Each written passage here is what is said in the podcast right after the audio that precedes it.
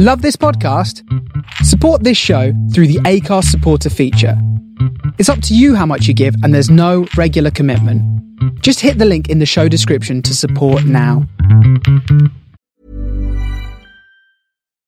Millions of people have lost weight with personalized plans from Noom, like Evan, who can't stand salads and still lost 50 pounds. Salads, generally, for most people, are the easy button, right? For me, that wasn't an option. I never really was a salad guy. That's just not who I am. But Noom worked for me. Get your personalized plan today at Noom.com. Real Noom user compensated to provide their story. In four weeks, the typical Noom user can expect to lose one to two pounds per week. Individual results may vary. Hey, it's Paige DeSorbo from Giggly Squad. High quality fashion without the price tag. Say hello to Quince. I'm snagging high-end essentials like cozy cashmere sweaters, sleek leather jackets, fine jewelry, and so much more. With Quince being 50 to 80% less than similar brands. And they partner with factories that prioritize safe, ethical, and responsible manufacturing. I love that. Luxury quality within reach. Go to quince.com slash style to get free shipping and 365 day returns on your next order. Quince.com slash style.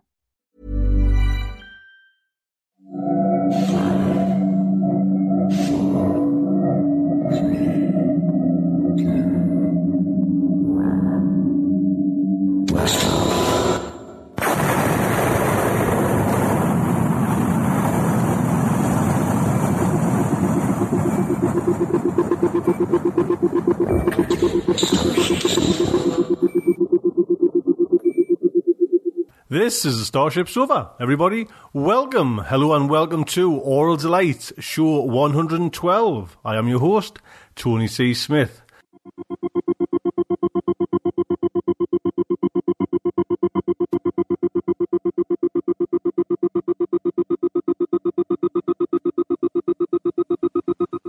Hello, everyone. I hope everyone is fine and dandy. We have part two of Larry Santoro's Lord Dickens Declaration coming today. Do hope you'll listen out for that. I'll give you a little heads up what else is coming in today's show. We have a poem by Lynn C. A. Gardner. We have fact article by Mark Bowman. This is the announcement of who is in for the final of the Sofanaut Awards. We have Amy H. Sturgis with her looking back at SF history. Then we jump into the main fiction, and Larry's give a little introduction to what's went before in part one. Then we jump straight into part two of Lord Dickens' Declaration. Then we have Spider Robinson giving a little update on his good wife Jeannie Robinson and her battle with cancer. So please, today's show again is all about raising funds. So if you haven't done it, why not? Ask yourself, why haven't you done it? Let's jump straight into the editorial.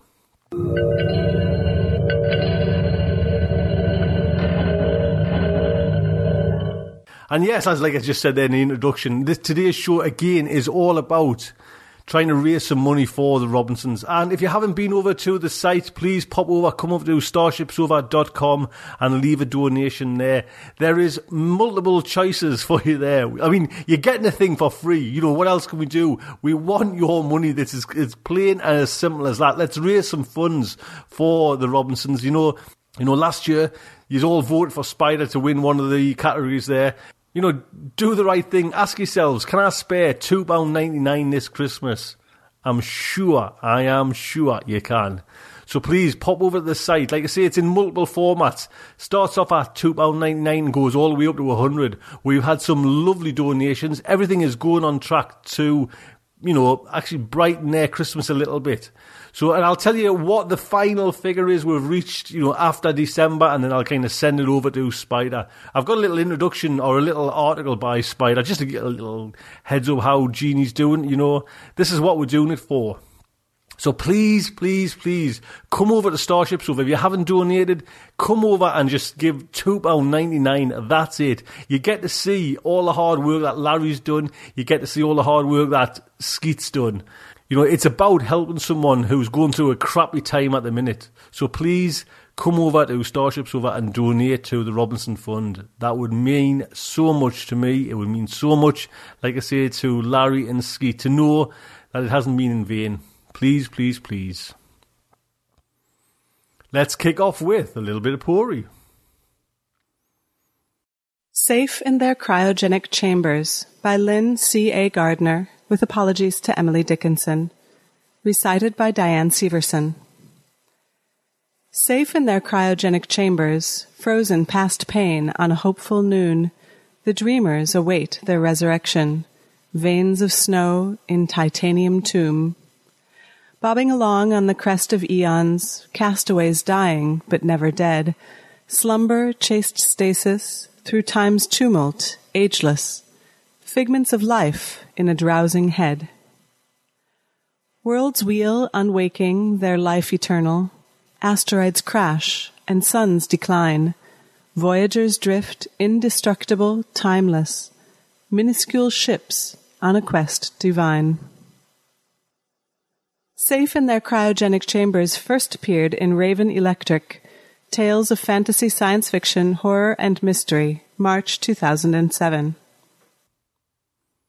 Thank you, Lynn, and thank you, Diane Severson. Diane has taken up the challenge to be one of the transcribers over there on Starship Sofa. If you want to transcribe one of the old shows that myself and Kieran put together, oh, many, many years ago, drop us an email, Starship Sofa, and join the club.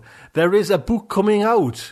Don't know when, but there's a few transcribers, about eight now, transcribing shows. So if you want to get involved in that, and actually get a page in the book and get all things of yourself put in the book, please come over. So thank you, Diane. And with a little baby in tow as well. What a star, Diane. Next up, we have the Sofanaut Awards. The final round is now upon us. Mark, who has scraped through? Hello, fellow Starship Sofa listeners. It's Mark Borman here again, ready to announce with great pleasure and delight the Sofanaut Awards 2010 shortlist finalists. Here we go. Coming to you in alphabetical order, the shortlist for Best Main Fiction. We have Exhalation by Ted Chiang, The Emperor of Ice Cream by Jeffrey Ford, Mars, A Traveller's Guide by Ruth Nestvold, Lester Young and the Jupiter's Moons by Gord Sellar, and Child of an Ancient City by Tad Williams. In the category of Best Flash and Short Fiction, we have Two Dreams on Trains by Elizabeth Bear, Jesus and the Cowboys by Jay Lake, Bob the Dinosaur Goes to Disneyland by Joe R. Lansdale, then Just a Dream by Lawrence Santoro, and Hard Rain by Matthew Sanborn Smith. In the short list for Best Poetry or Song Contributor, we have Michael Bishop, Neil Gaiman, Fred Heimbohr, Norm Sherman, and Laura Winter. Up next in the Best Narrator category, we have Mike Boris, Jim Campanella, Lawrence Santoro, Amy H. Sturgis, and Spider Robinson. Moving on to the Best Fact Article Contributor, we have Jim Campanella and his Science News, Matthew Sanborn Smith and the Fiction Crawler, Lawrence Santoro with his Progress Reports, Amy H. Sturgis, and Damien G. Walter with his Support Our Zines article. In our final category of Best Artwork, we have the cover art for March 09 by Skeet, the cover art by Ali for August 09, the artwork done for the story The Reflection of Memory by Alexandra Barisheva, artwork by Skeet for November 09, and finally, the artwork for Starship Sofa Stories Volume 1 by Skeet. You'll be able to find links to the best artwork nominees on the finalist poll, as well as in the thread on the Starship Sofa forums for this episode.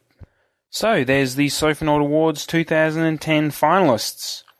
You can vote for your favourite finalists at sophonauts2010.questionpro.com Unlike the nomination round, you can only vote once in each category, so spend those votes wisely. The finalist poll will be open for three weeks, so there's plenty of time for you to catch up on any stories you may have missed or would like to revisit. Winners of the 2010 Sofanaut Awards will be announced in the new year. Stay tuned. We'll be adding an additional category when we announce the Sofanaut Award winners. This Lifetime Achievement Award will recognise services to Starship Sofa. This award will be selected by none other than Tony C. Smith. Before I sign off, I'd just like to say a huge thank you to everyone who voted in the Sofanaut Awards nomination round. Once again, you can vote in the finalist round at sophanauts2010.questionpro.com. That's all from me. Thank you for taking part in the 2010 Sofanaut Awards. There you go, Mark. Thank you so much for sorting all that out. Well, well, well, well, who will it be? Like Mark says, you've got three weeks to vote. So, again, come over to Starship Sofa. There is a link there on the site. Next up is our good friend Amy H. Sturgis. Amy. Hello, ladies and gentlemen. I am back with another look into the history of the science fiction and fantasy genre. Today I'd like to focus on one of the great heroes, or perhaps better put, anti heroes of science fiction, one of the great protagonists of science fiction, certainly one of the first proto steampunk protagonists, and one of my all around favorite fictional characters of all time, Captain Nemo. Now, Captain Nemo was the creation of Jules Verne, although he's gone on to be interpreted, reinterpreted, reimagined by a number of other authors and artists uh, in subsequent years. He was first introduced to readers in 20,000 Leagues Under the Sea in 1870, and he also featured in The Mysterious Island in 1874. There are a number of reasons why Captain Nemo is just so cool that we have to keep bringing him back and invoking him again and again in popular culture. For one thing, he is a classic Byronic anti-hero. You may recall that one of Lord Byron's lovers described him as mad, bad, and dangerous to know. That certainly applies to Captain Nemo. He's dark and brooding and driven by thoughts of revenge. He shuts himself up in his room and plays the organ really sadly and cries. He's sort of an early emo boy. And yet he can also take on a giant squid single-handedly. An action hero. And he is a scientific genius. He is the engineer who designed, the builder who created, and the captain who leads the Nautilus. A cutting edge submarine that the world mistakes for a giant monster Verne describes it as a masterpiece containing masterpieces. It is powered by electricity provided by batteries that are mercury and sodium, and the sodium comes from seawater. It is virtually indestructible and certainly deadly to other craft. But perhaps the most fascinating thing about Captain Nemo is the mystery surrounding him. Nemo is Latin for no one, and Greek for I give what is due. It's clearly not his real name, but rather a way to disguise his identity. And we only get glimpses, bits and pieces of his backstory. We first meet him, as I pointed out before, in 20,000 Leagues Under the Sea, through the perspective of Professor Aronnax, who is saved by Nemo after being thrown overboard from his own vessel, which in fact was sent to hunt the large underwater sea creature for which everyone had mistaken the Nautilus. The narrator, Professor Aronnax, and his two companions become essentially the prisoners of Nemo because they have discovered the truth about the Nautilus and Nemo's activities underwater. Aronnax is alternately frightened by and resentful of Nemo, and yet he can't help but admire the man. For one thing, Nemo has almost single-handedly created the Nautilus and the lifestyle that he pursues in it, which requires him never to go on land, but utilizes the bounty of the sea for everything from fuel to food. He's also created an art gallery and a remarkable library by which he feeds his soul. He's obviously a learned and intelligent man. In fact, it's quickly apparent that he speaks French, English, Latin, German, and another language which Professor Aronnax cannot identify. Over time, Nemo leaves clues as to why he is such a misanthrope, why he has denied himself uh, human companionship and in fact turned his back on the human community altogether. For example, we see him criticize the hunting of whales almost to the point of extinction He kills to eat, he kills in self-defense, and humans he kills for revenge, but he has a very clear system of ethics that he follows in terms of what should or should not be hunted and why. There's a very telling exchange between Aronnax and Captain Nemo in chapter 10. Aronnax asks him, You like the sea, Captain? And Nemo responds, Yes, I love it. The sea is everything. It covers seven tenths of the terrestrial globe. Its breath is pure and healthy. It is an immense desert where man is never lonely, for he feels life stirring on all sides. The sea is only the embodiment of a supernatural and wonderful existence. It is nothing but love and emotion. It is the living infinite, as one of your poets has said. In fact, Professor, nature manifests herself in it by her three kingdoms mineral, vegetable, and animal. The sea is the vast reservoir of nature. The globe began with the sea, so to speak, and who knows if it will not end with it?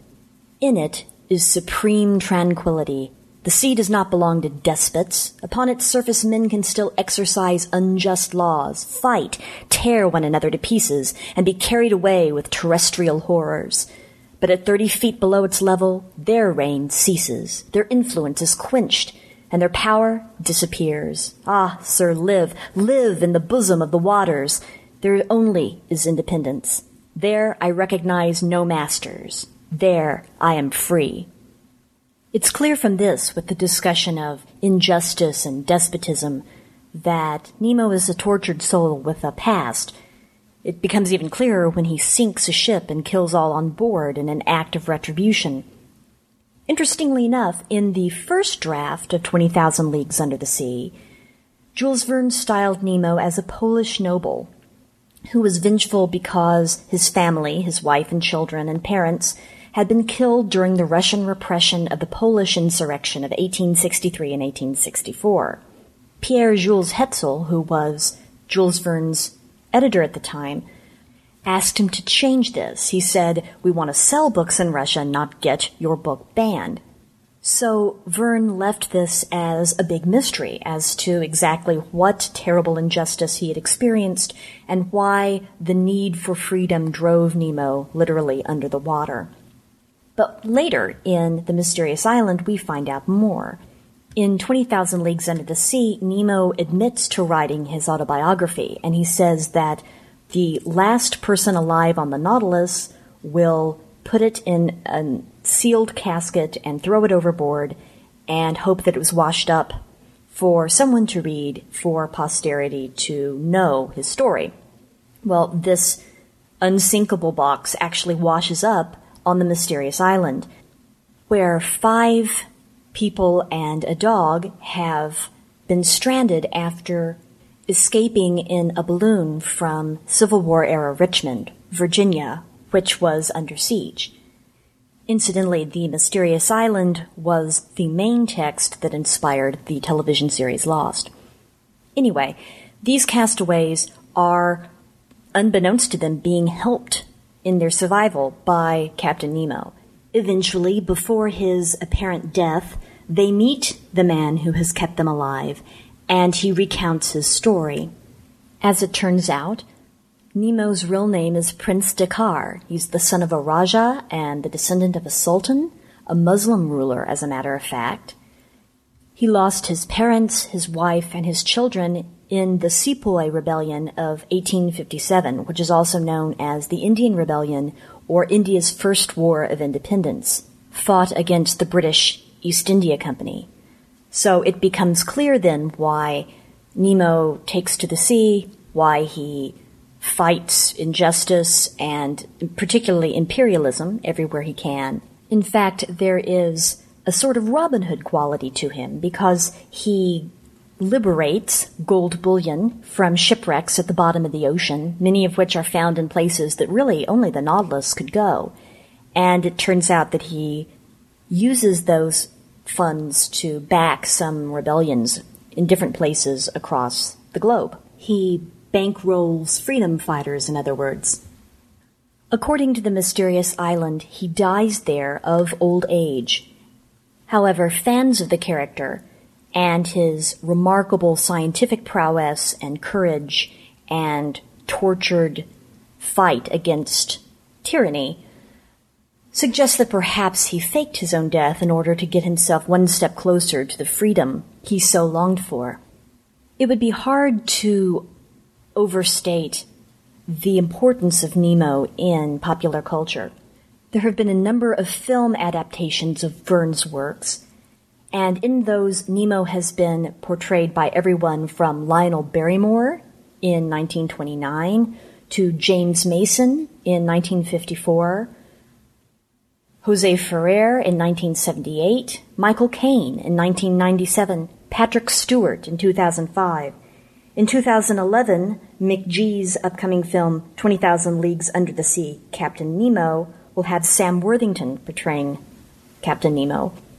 Perhaps the actor closest to Verne's own imagining of the character was Omar Sharif, who played Captain Nemo in 1973 in a version of The Mysterious Island. In terms of literature, both novels and comics, he's pretty much ubiquitous.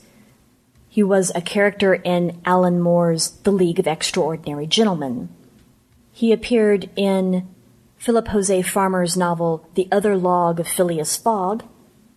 He's the main character of K.J. Anderson's Captain Nemo, The Fantastic History of a Dark Genius. Also appeared in William Mark Simmons' Dead Easy, Clive Cussler's Valhalla Rising, and James A. Owen's Here There Be Dragons. Captain Nemo is also a major character in the anime series Nadia, The Secret of Blue Water, and the manga series Captain Nemo. He was the villain in the Mighty Max episode Around the World in 80 Arms, which was, of course, a play on the Jules Verne title Around the World in 80 Days, and his descendant was the villain in a Josie and the Pussycats episode. He's also been the focus of a number of musical tributes. The Michael Schenker Group released a song called Captain Nemo, as did The Dive, Sarah Brightman, and Ace of Base. Graham Bezotis released the song Finding Captain Nemo, while Audio Root did Hey Captain Nemo. And perhaps my favorite, the ever science fiction friendly Paul Roland in his 2008 album Nevermore included the songs Captain Nemo, Last Voyage of the Nautilus, and Wreck of the Nautilus. You can get a sense of it from these lyrics from Captain Nemo. Captain Nemo stands, the wheel under his hands, and issues the command, full steam ahead. Gentlemen, he says, as if taking to the stage, may I present the wonder of the age. And I think that sums it up, actually. Wonder. It's one of the main emotions that Captain Nemo evokes. When it's described in 20,000 Leagues Under the Sea, how he ingeniously reaches, finds, and claims Antarctica, which he agrees to walk upon because it's never been touched before by human feet, and which he claims with a flag that's black with a large gold N for Nemo. It's really a remarkable, awe-inspiring moment, as is when he takes Professor Aronnax walking on the sunken continent of Atlantis. The idea that Nemo is out there somewhere, divorced from the laws that govern humanity, following his own path, using his ingenious scientific abilities to draw and sustain life from the sea and visit places no other human has ever gone. It's a powerful idea. And as we think of him mourning his lost family and declaring vengeance against tyranny and despotism and the forces of oppression whatever form they take. Can't help but think that Nemo is still very relevant today. And so I will end my tribute to this character, this man with the body of a fighter, the heart of a poet, and the mind of a great scientific genius. Explorer, adventurer, inventor, and lost soul.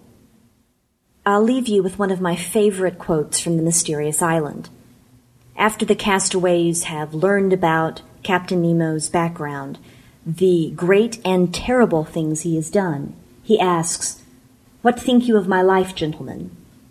And the leader of the group, Cyrus Harding, replies as follows Sir, your error was in supposing that the past can be resuscitated, and in contending against inevitable progress. It is one of those errors which some admire, others blame, which God alone can judge. He who is mistaken in an action which he sincerely believes to be right may be an enemy, but retains our esteem. Your error is one that we may admire, and your name has nothing to fear from the judgment of history, which does not condemn heroic folly, but its results. I look forward to joining you again soon with another look back at the science fiction and fantasy genre and its remarkable history. There you go. Will Amy H. Sturgis win one of the coveted awards? Who can tell? So next up is Lord Dickens' Declaration Part Two, and Larry's just put together a little kind of what went before, just to give you bring you back up to speed on what you know this story. So Lawrence, call him his proper, you know the proper name there, not Larry, Lawrence today. Lawrence, sir, what's going on?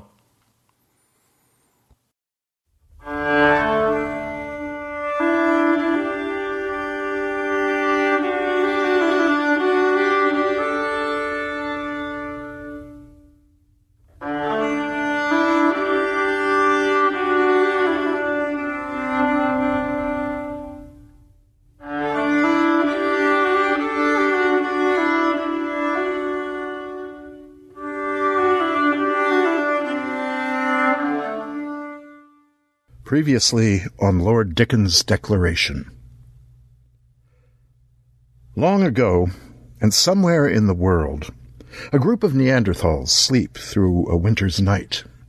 One awakens, aware suddenly that something new, something not ever, has come into the depths of his cave. Taking a burning branch from the communal fire, he goes to investigate, followed by several others of the clan.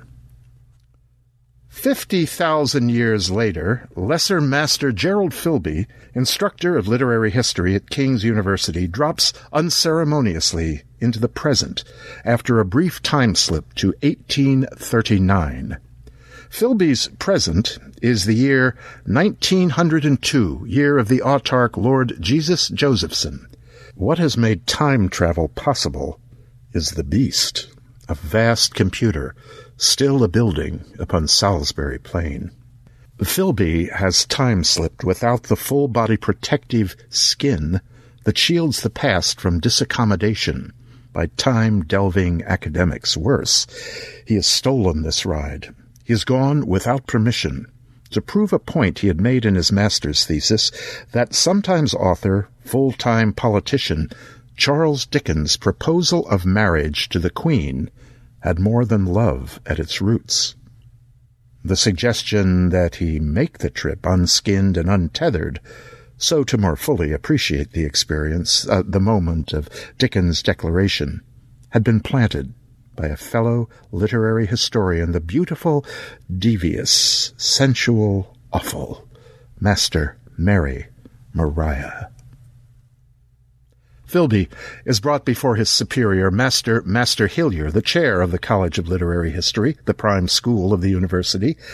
At Hillier's side is Master Mary Maria. As the three enter the cafe at King's to discuss the matter, Philby notices that something is amiss. Eventually, he dismisses the thought as mere befuddlement from his unskinned trip. Philby is taken to London by airship to appear before a committee of the Commons to answer for his serious breach of academic discipline. On the way, the party encounters Edgar Allan Poe, the beloved long-time president of the western continent of Brendonia. In the Commons, Philby is unable to convince the members that his trip was justified, and he is reduced from lesser master to a pilchard a mere aid to the time-traveling masters of kings, masters such as Mary Maria. Depressed, sulking, and unable to book return passage to King's, Philby wanders the streets of London. Nightfall finds him near the docks. He hopes, and does not hope, that someone, thief, killer, someone, will relieve him of his burdensome life. Followed by a shadow, however, Filby realizes he's not quite ready to shuffle off the coil, and tries to reach the safety of a pub. What overtakes him, though, is not a murderous footpad, but Master Mary Maria. As they talk, a sudden disruption in the night suggests that something has passed over or under them. Maria is unsurprised by the moment. To Filby, it is increasingly clear that something about the world he's known is different, and the times, they are changing.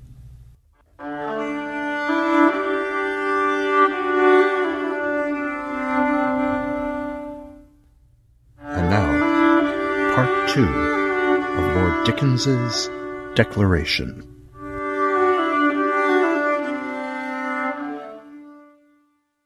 Lord Dickens' Declaration by Lawrence Santoro. Part 2 To translate roughly from the speech of Dryden's era, if, at any given moment, the sight, disposition, velocity, and direction is known of every particle in this our universe, why then may we know with clear and certain path where all will lead in the instant next? And mark you, as the precept above obtains, why then might we not know from whence everything has proceeded, the moment ere, and the moment ere that, and on and on, to the infinite? Dryden was pleased with his notion.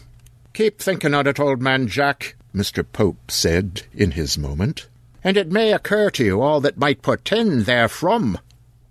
What portended was that with sufficient cogs, gears, and cams, the exact number of which had not yet been computed, one might not only know where a thing had been a moment or two before, but also one might be able to return it to that place. It was simply a matter of time and will before Alex Pope's sly suggestion to Dryden was actually achievable. It was an aged engine coughed them through the countryside. The iron rail on which they swayed had a tenuous hug upon the contours of the land. The distillate breath of the machine clouded the world entirely. That, of course, may have been Filby's ill humour. As Hillier had said, the bridges were a fright, even at a crawl, crossing stream, valley, or defile.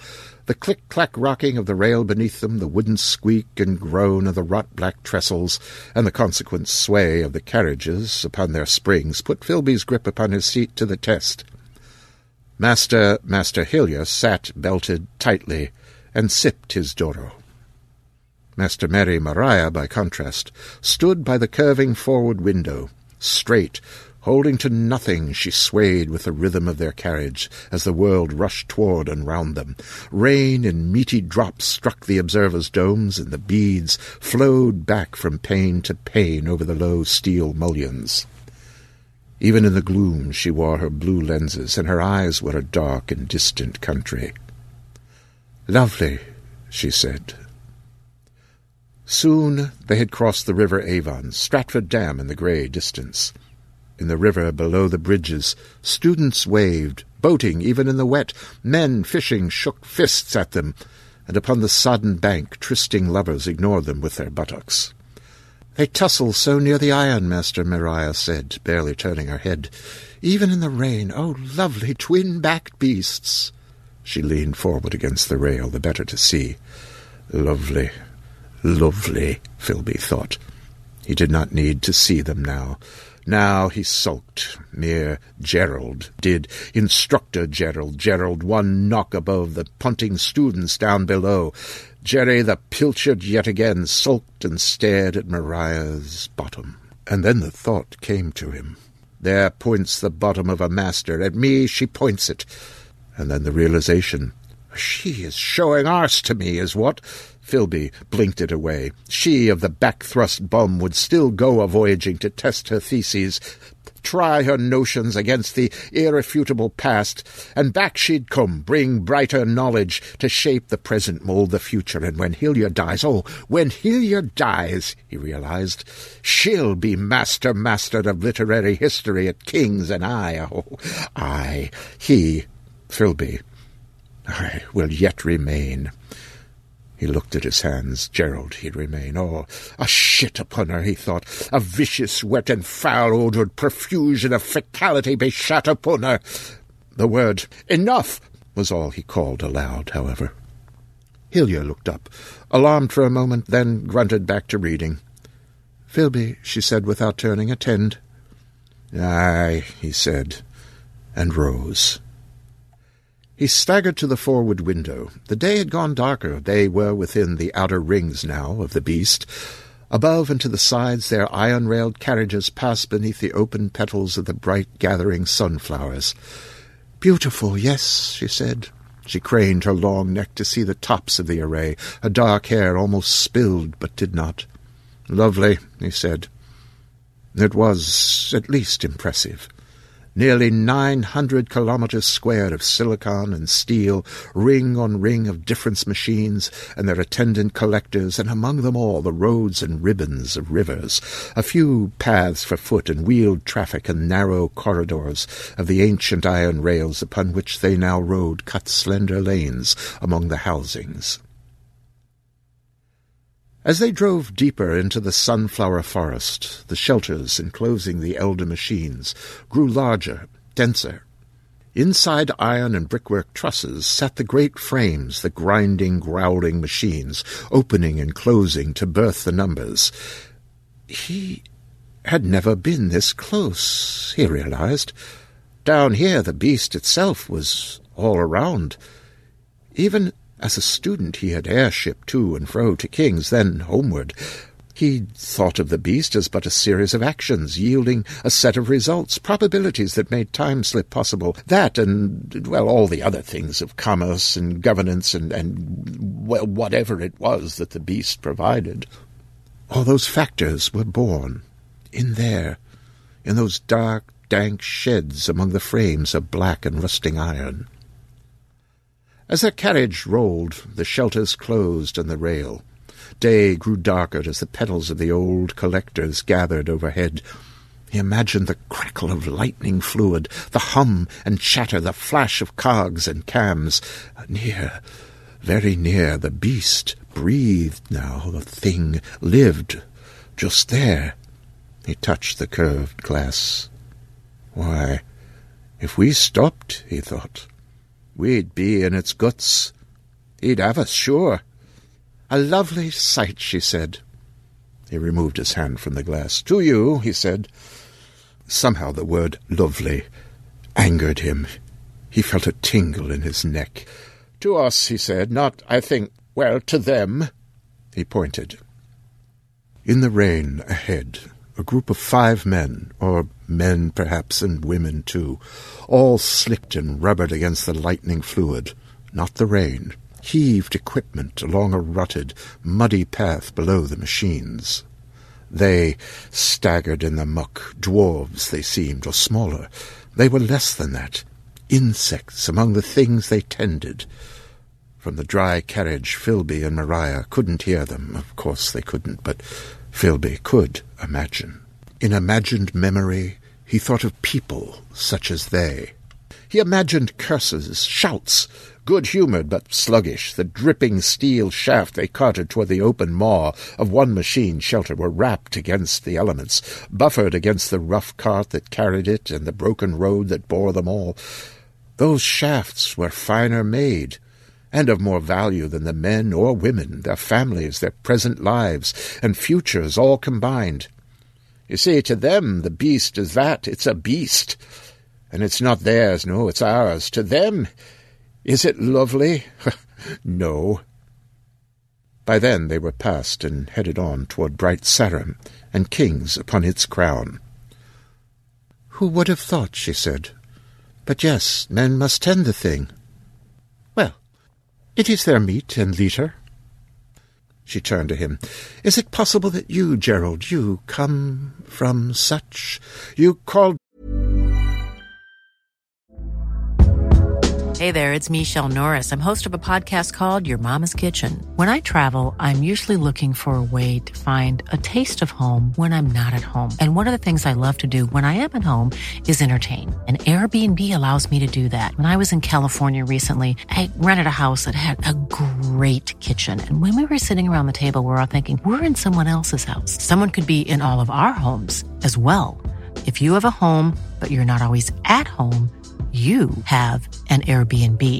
Your home might be worth more than you think. Find out how much at airbnb.com/slash host.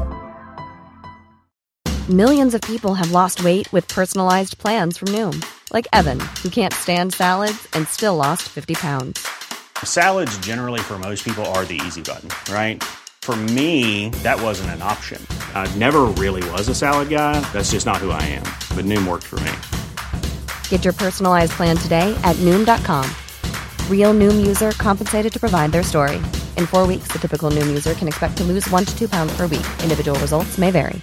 Even when we're on a budget, we still deserve nice things.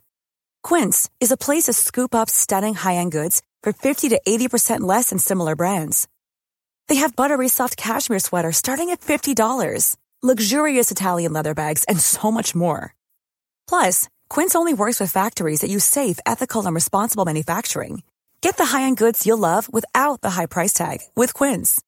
Go to quince.com/style for free shipping and 365-day returns. Me to attend, he said. She nodded. You will not believe me, Gerald, but I am sorry for your. Uh...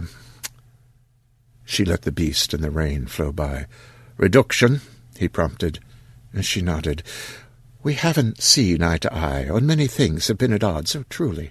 I have noticed, truly, he said. Master, he added. Honestly, Gerald, a few more years as a sub, with the beast itself, tinning yourself as others voyage, collecting, filing data, that will give you a different perspective. Labouring, perhaps, among the mudmen there, he cocked his head to the rear. His neck hair quivered again, but he could not not say it. Then he said it.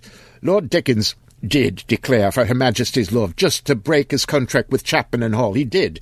I I knew he did. I know it better now I've had my joy ride. Perhaps. I must say, Gerald, I've never particularly cared. She turned to him. About Master Dickens, his declaration, or, well, really, about any of it. Truly, she added unnecessarily. Truly. Her eyes, voice the lilt of her head, said the woman was serious. It's Virgin Liz, then, I suppose, Filby muttered. She shrugged. Is it not a thing, Filby thought, that an academic, a master, could force herself so to her own conceit?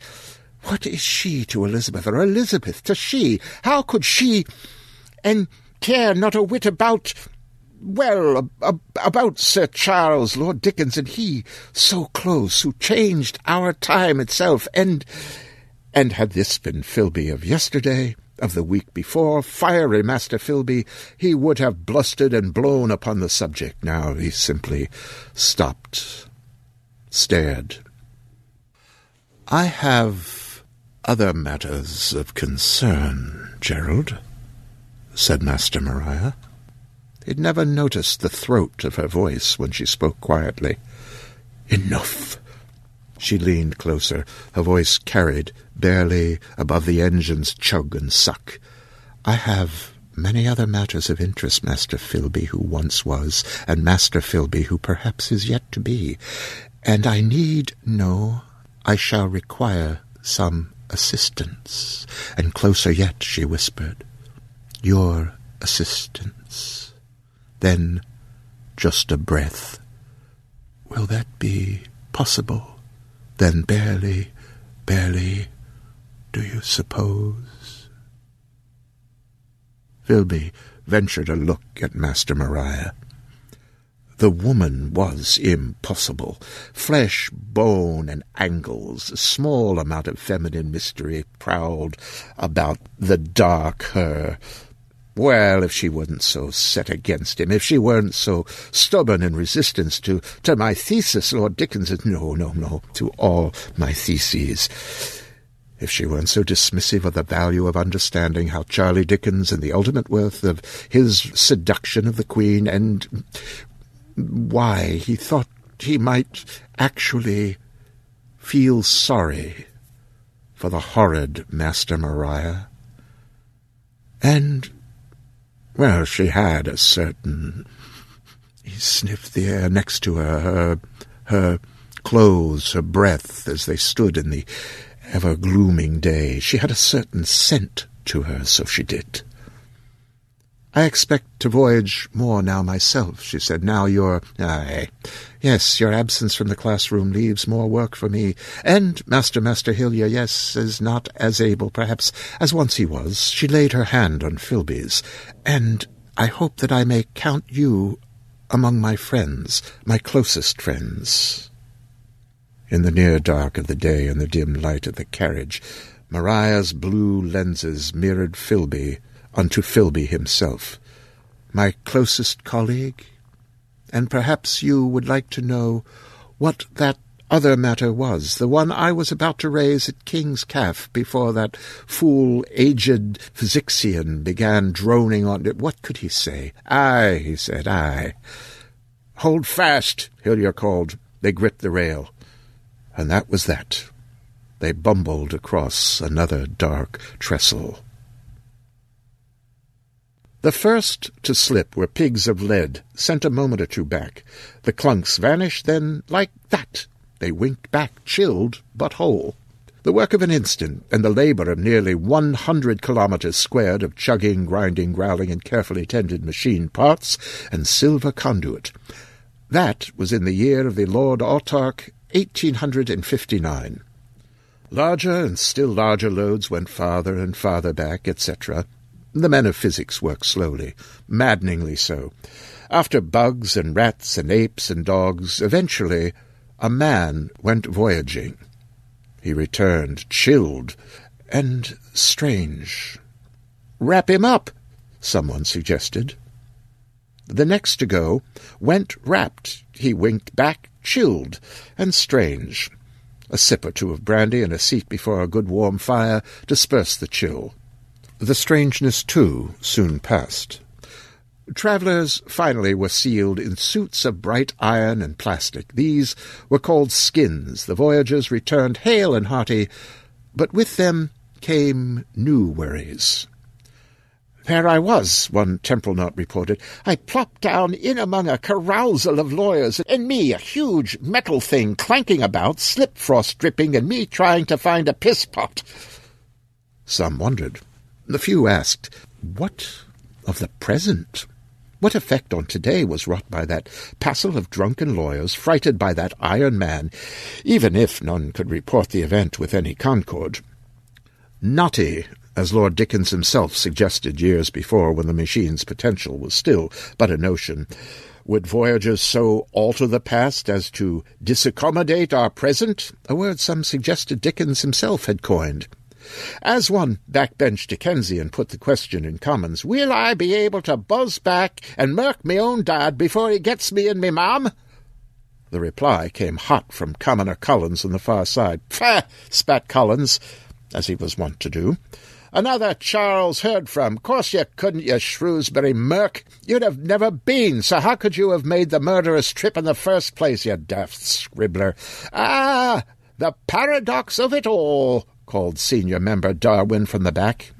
Well, few heeded Darwin anyway and this before the machine had gone so much as two rings round Sarum Hill, and King Salisbury was just a nubbling gather of huts and classrooms upon it. All that fuss based on mere expectation of the beast's ability. Figuring it best, no matter the consequences, to not plop down publicly among lawyers, or anyone of a previous time, the sciences set to work to do something about that presumptive matter of disaccommodation.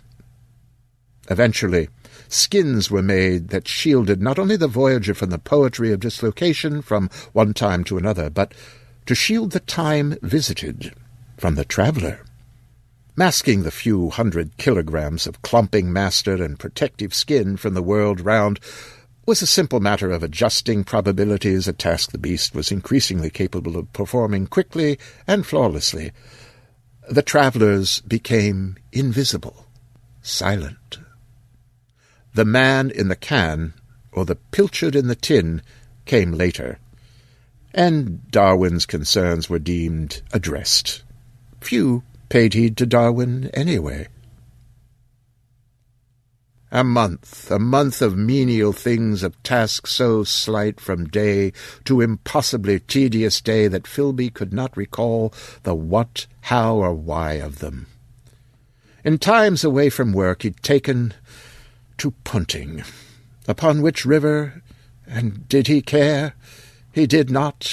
The time spent was pleasant. It was solitary and wet warm too, and sometimes fragrant with the memory of flowers, and sometimes, oh vile Dave, sometimes he punted with a student and undergraduate for just another hand, oh, one to aid in portage about the dams that once pumped electric fluid to the beast. So many dams had remained. What a bother they were to a warm, wet, and fragrant afternoon of punting. The work at King's was, as it had been before, ascendancy to the mastery had elevated him above it. Once again he aided voyagers. He performed small researches, found directions, determined the weather of the day, what to expect, whom to avoid, and Filby, Jerry the pilchard, tinned and tied, sealed within all present probabilities and tethered to a travelling master, safe at home, heard, smelt, touched, and savoured at a distance, as the saying among students went. All the voyager's skin could hear, smell, etc., up close. And most important, Jerry the pilchard was the voyaging master's living proof, the vital verity of occasion as the pilchard services were known in formal terms. Little Dodgson slipped. She wandered at time before, but near Dickens to test her thesis of uh, what it was and when Filby cared not a whit. He observed and filed. When they met in the caff after in colloquy to coordinate the occasion's verity, Filby's attention drifted. She was intent. His eyes climbed the walls, gazed in wonder at the colours, the lively colours there, the patterns that edged upward with the setting sun.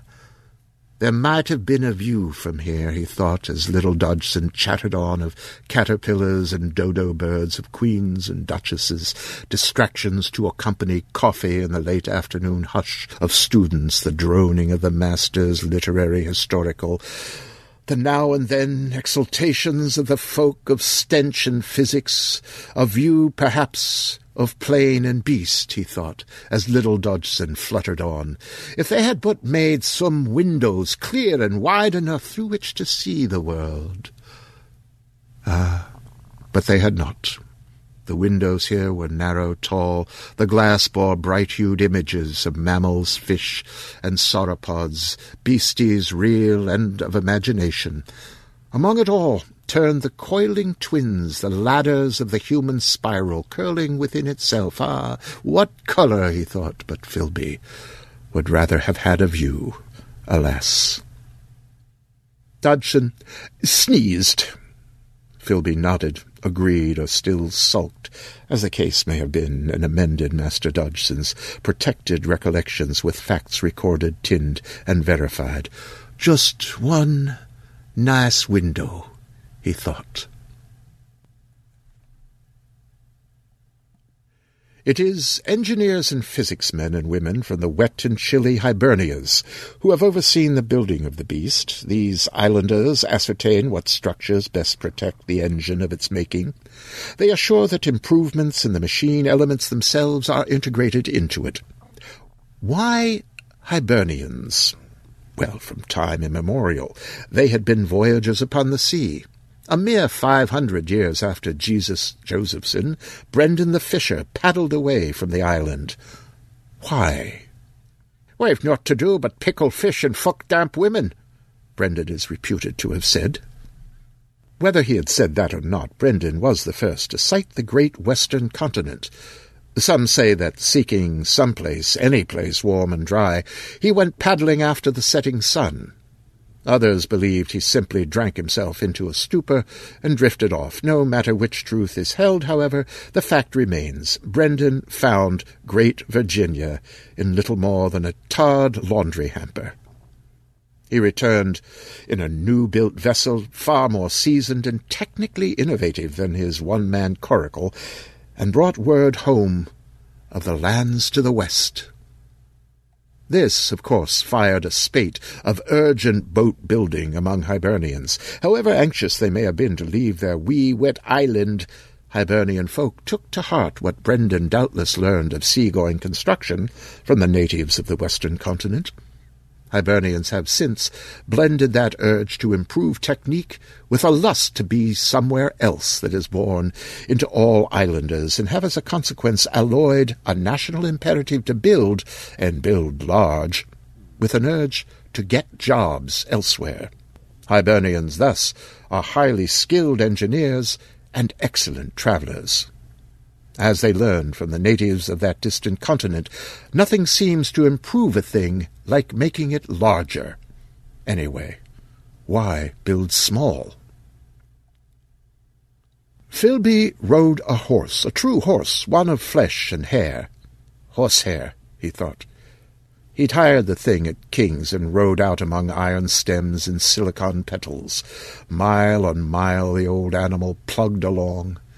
The day was sunny and warm at King's, but down among the machines and the hum of numbers it was shaded, cool, almost pleasant. When he reached the river by the outer ring, he stopped. Behind him lay the world, lay all that was important to Filby, past, present, and yet to come. He delved his watch and counted time. So many hours to arrive, so much daylight remaining, so many hours to return. And the day, he looked around, so fine and fair. The land ahead lay open, for now, the fields still under the plough. On them was growing... Hmm, growing what, he wondered. He did not know what. He did not know what it was that grew so green and high. That is near the height of the eye of an elephant, he thought. So much of this crop, and yet so near, and yet he knew it not. A shiver ran through him. He felt a shadow pass over him. A bird, an airship, he looked, and nothing. But yet something. Or mayhap it had been a tremor in the earth. Perhaps the river dam had released a... But no. Or an iron rail had passed, perhaps... No, there was no nearby rail. Simply the day was bright, and then it wasn't, the ground solid, and then... He blinked, and Master Maria took his arm. Gerald, she said, that drink. He opened his eyes. Ahead, at the end of the dark street, the prospect of Wepper Marsh beckoned. London, night, dark and smelly. A street. Something is amiss, Filby thought. She steered him. And where, where were the public lights? He wondered. The prospect was crowded. The mass of polloi was musical and noisome. The ungowned unknowing, as the students knew them. Well, they seemed friendly. My roots, Filby realized. The people from whom he had ascended, and to which he apparently had now returned. They bellied their generous guts to the bar or moved bumptiously among one another through the haze and stink of the low-ceilinged pub. No seeming purpose other than the urges driven by inner joys, the which an outsider could never fathom, never in a million thoughts, he thought. Like snow in the stillness of the disk, he said aloud. Leading through the smoke and bodies, Master Maria turned. Uh, nothing, he said. Old memory. But something, he thought. Something else. She drew him to a shaded cove at the dark end of the pub. She sat and waited. This will do, she said. He sat. In the close space he smelled her, her floral fragrance even above the flesh-right pub. I must to tell you, she said. Ha! Well, he burped. Didn't we have this conversation once? Oh, oh, I don't know, two months gone. Didn't I hear some other things you must tell me? And didn't I slip back unskinned at your suggestion, and haven't I paid the price? To your benefit, oh, price paid and the plus to come your way, hm? She grabbed his collar as a lady of the house placed drinks on the table without an order being placed. Maria ignored the woman. I used you, Gerald. Yes, I did. You were my testing rat. There you have it. You like it?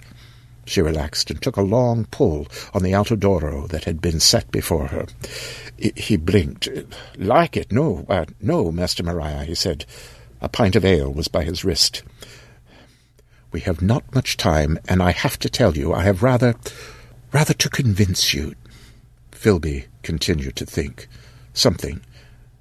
My horse, he asked. The horse, not mine. She's she's she's a hired horse. A, a horse, all of kings for a horse.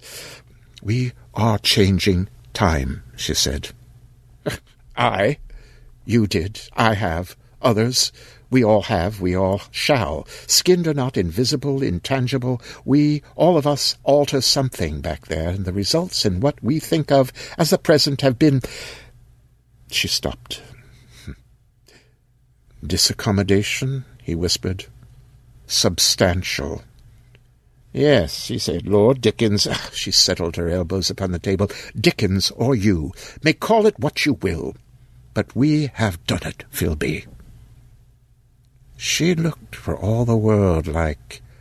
like a master-master, he thought. And how do you know? If, if we've been disaccommodated, how would we ever know? The stream would have reconfigured us, all things around us, so to the new reality. I have tested it, she said. He opened his mouth. Before you ask how, let me say what it is I believe.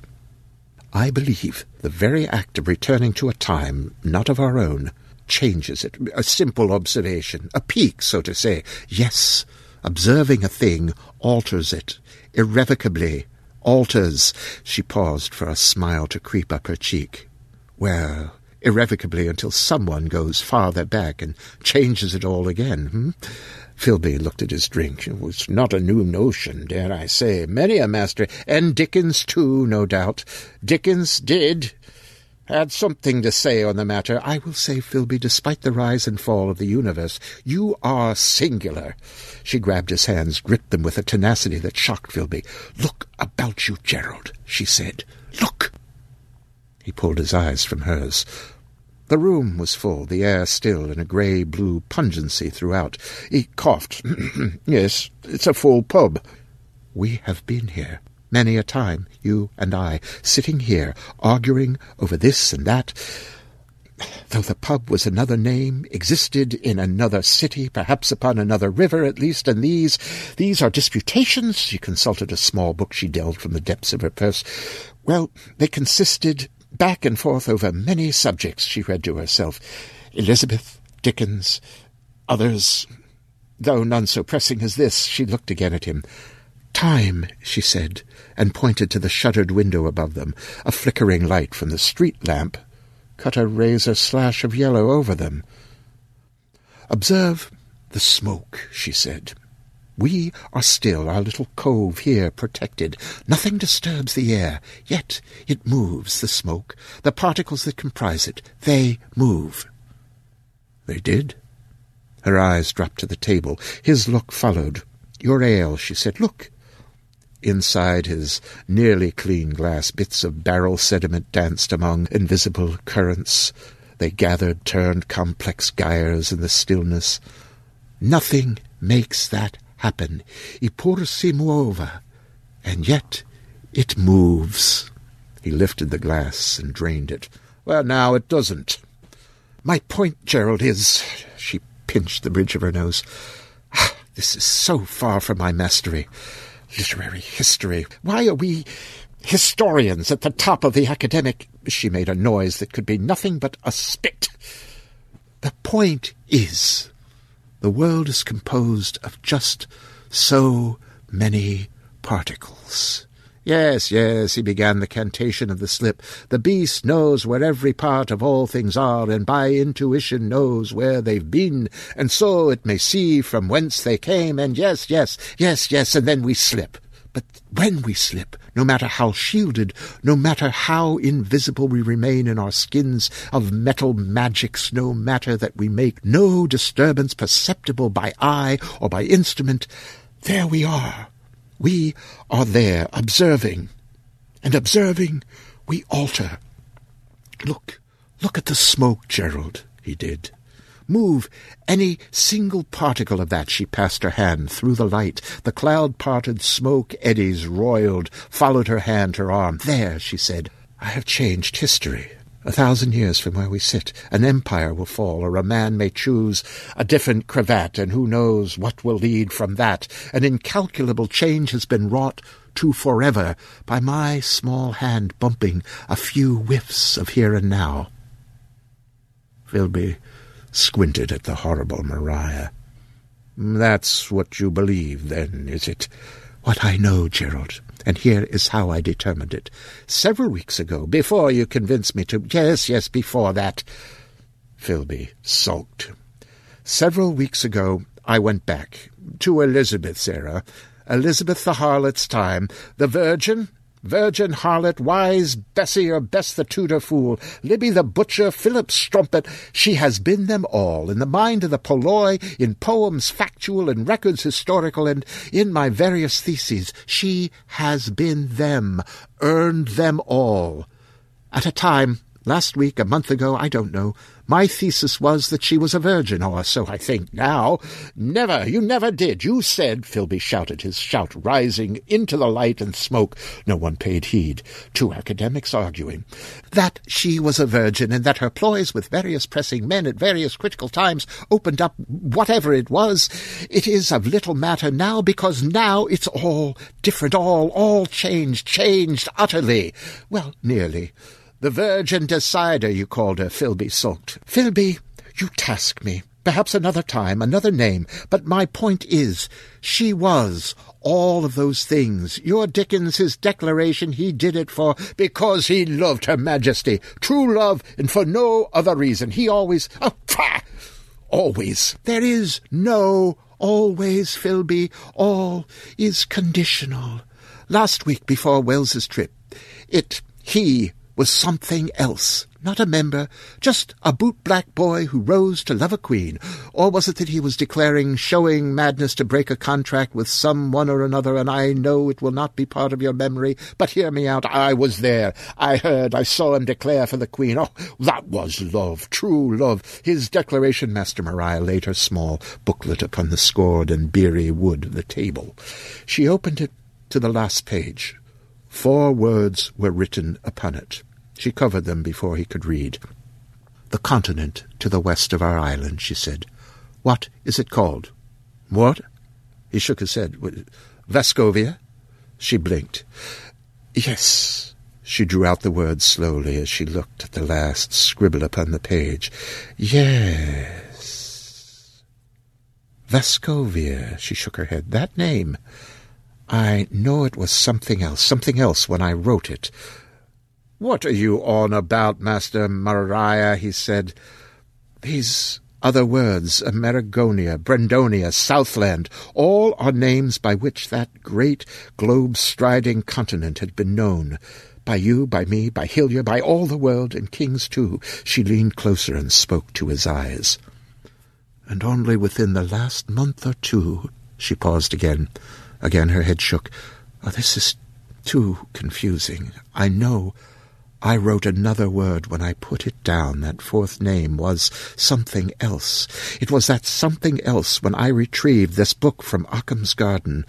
Wells, Little Dodgson, someone was returning to 1460 something for some reason, doubtless important. I'm sure they...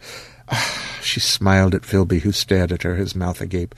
I am certain they disaccommodated the stream. Vespucciland! She shouted the final word. Vespucciland is, was the name by which you knew that continent as recently as last night. If Last night itself has any meaning. Now, why should I know that? She drained her glass. Understanding the mechanism of temporal disaccommodation should not give me immunity from changes wrought a whole world round. Well, well, is it just the world?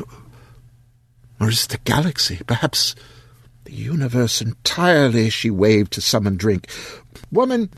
Oh, woman! she called. Then, Oh, Filby, see, the point is, she smiled prettily as the woman brought another dark sherry and a tall, swirling ale for Filby. See, she whispered, the point, Filby, is, and I'm beginning only now to see it all, the point is that time then, time now, and time yet to be is an illusion. It's a slippery thing, is time, a cloud upon a windy day, now a wind ship, now a bounding coney. See? Sweat stood out on her forehead. Beads of moisture gathered on her upper lip. Fiction, he said. He picked up the book, read the four words upon the final page. You wrote? he asked. She nodded. Four different times. I have no idea what I may have written originally, but that is what remains. I took the book to Occam's Garden. Why there? She smiled through the sherry. Poetic license, I suppose. Occam the beginning of it all, by Hillier's reckoning, that and the fact that no one ever goes back that far. Myself excepted. An accident, she smiled the word. I buried this thing by his pear tree, the very spot where gravitation begins. This is a small history of what was at the time I voyaged. she giggled as she flipped the pages. No, it's a history that never was, or rather was once and now no longer is, left in a place as temporally remote as I could safely go. She leaned closer, discretion utterly unnecessary in the noise and smoke of the pub.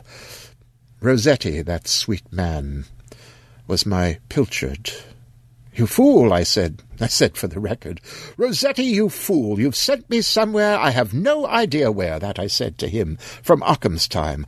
I o'erwrit his senses with my anger.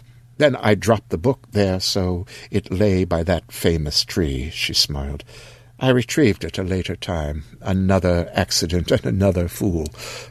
Music began in a far corner of the pub, the sweet, sad concert between octorette and accordion, accompanied by a high, thin voice, a voice filled with whiskey and smoke that remembered distant lands and dusty women.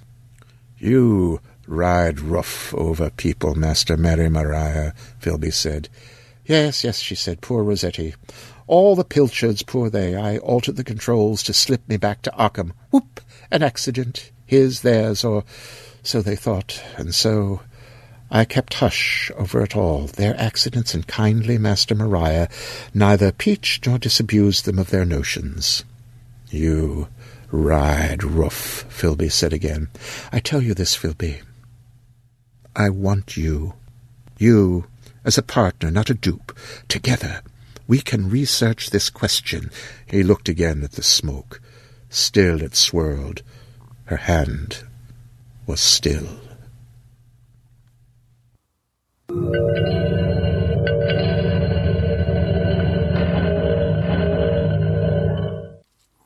There you go. Part two in the can. Larry, you are doing a fantastic job. And please, everyone out there, tell, go over to Larry's site and tell him you like the story, tell him you don't like the story, tell him bits what happened, move for you. He wants to know what's going on. He hasn't had an email yet, I don't think. So please pop over to Larry's site, link on the front of the website. Tell him if you like it, tell him if you hate the thing. He wants to know. Now, the reason all this Starship Sofa's month of December fundraising is for one person only, and that's Jeannie Robinson. And I've got Spider just to put a few words down, just to let we know how, how she is. Spider. Well, I've been completely flabbergasted today. I never expected anything like this. Hello, Tony, and all the current occupants of the comfortable Starship sofa.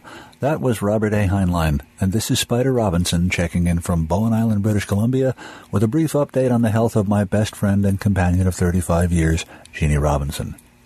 Many of you will have heard by now that last February Jeannie was diagnosed with biliary cancer. It's quite rare, and cases of remission from it are almost unheard of. On the other hand, not many people Jeannie's age have either had that kind of cancer or the extensive and brilliantly creative surgery she was given for it by Dr. Andrzej Buczkowski at Vancouver General Hospital. So it's accurate to say there really are no valid statistics that apply to her because she is a statistical universe with only a single inhabitant.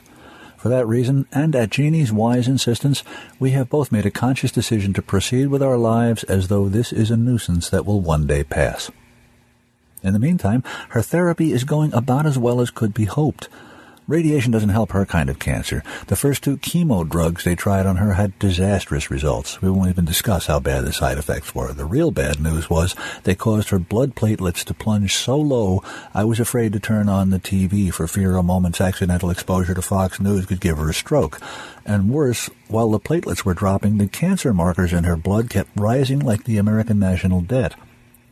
But finally, her genius oncologist Dr. Charlene Gill found a drug, capecitabine, which has brought her blood platelets back up to near normal and has produced a dramatic drop in her cancer markers from the 7,000s to the low 2000s. As if that weren't good enough, this one only makes her mildly nauseous for only a day or two of each cycle and doesn't mess with her energy level, as opposed to the constant wanna-die nausea and exhaustion the others were so good at producing. Told you George had secret weapon. Secret weapon? What was it, George? Dumb luck. So we are now in a golden interim period in which she still has enough strength to do the work of three as usual and has no nausea or hair loss or exhaustion to cope with. This is good because it gives her the time and energy both to try a few of the non-conventional therapies that look promising and to make some serious progress toward completing the screenplay for the Stardance movie, which she's in the midst of creating with her partner Jim Spasto and their new hired laser cannon, David Gerrold, author of Wonders from the Trouble with Tribbles to The Martian Child. See www.stardancemovie.com for details. We know this golden respite cannot last, but we approach these happy hours with extra attention and reverence and deep gratitude. Check out the video of Jeannie dancing on stage at a recent benefit concert for her, which can be found at either her blog, http colon slash slash stardancemovie.blogspot.com, or at my own website, spiderrobinson.com. I can't tell you how much we've been helped by the generosity of fandom already. Without their generous assistance, I'd be living on the street right now typing this on a library computer. It's not the direct medical care. Canada is a civilized nation with universal health care. It's all the bloody extras that the system doesn't cover. Uh, the meds needed to endure the chemo, for instance, the greatly circumscribed and expensive diet Jeannie now needs to live without a gallbladder and three quarters of her liver and her common bile duct, traveling costs to and from the chemo, etc., etc., etc. I won't go into them all. I'll just say that the old saying turns out to be incorrect. Comedy is easy. And of course, my income has crashed because every time I sit down to write, all I can see are carcinoma cells dividing and growing. My next novel, Orphan Stars, the first of three sequels to Variable Star, is probably going to be late, which will make covering the mortgage just a bit tricky. I'm trying to think, but nothing happens. We can still use all the help we can get, is what I'm trying to say. Jan Schroeder has taken a temporary hiatus from auctioning SF items for us on eBay, but will be returning to it very soon. Among other things, she'll be auctioning my own personal reading copies of the existing 12 volumes of North Atlantic Books' superb hardcover edition of the complete short works of Theodore Sturgeon. I just got a full replacement set as a contributor to Volume 12, edited by Ted's daughter Noelle Sturgeon, and I don't have room to store two sets in this small cottage. So keep your eyes peeled for stage two of the Jan Schroeder auction, and in the meantime, links for PayPal contributions are available at both Jeannie's blog and my website's homepage. My thanks to Tony for allowing me this chance to give you the latest news, and my thanks to the universe for making it such happy news. There you go, Spider Robinson, sir. Thank you so much. That's why we're doing it. Do you know what I mean? So please, there's no other reason. I'm asking for £2.99 off all of yours. So everyone, please pop over to starshipsofa.com, leave a donation. Until next week and the final Lord Dickens Part 3, I would just like to say good night from me.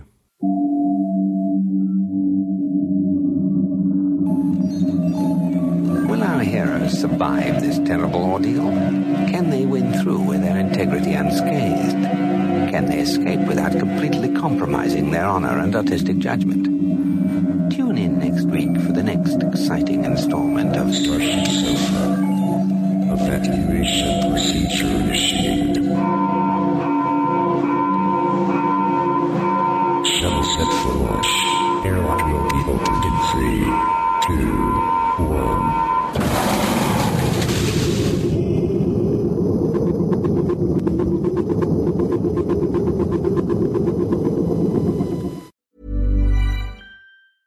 Planning for your next trip?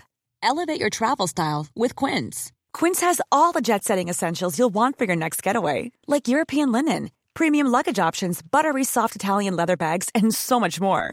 And is all priced at 50 to 80% less than similar brands. Plus, Quince only works with factories that use safe and ethical manufacturing practices. Pack your bags with high-quality essentials you'll be wearing for vacations to come with Quince. Go to quince.com slash pack for free shipping and 365-day returns.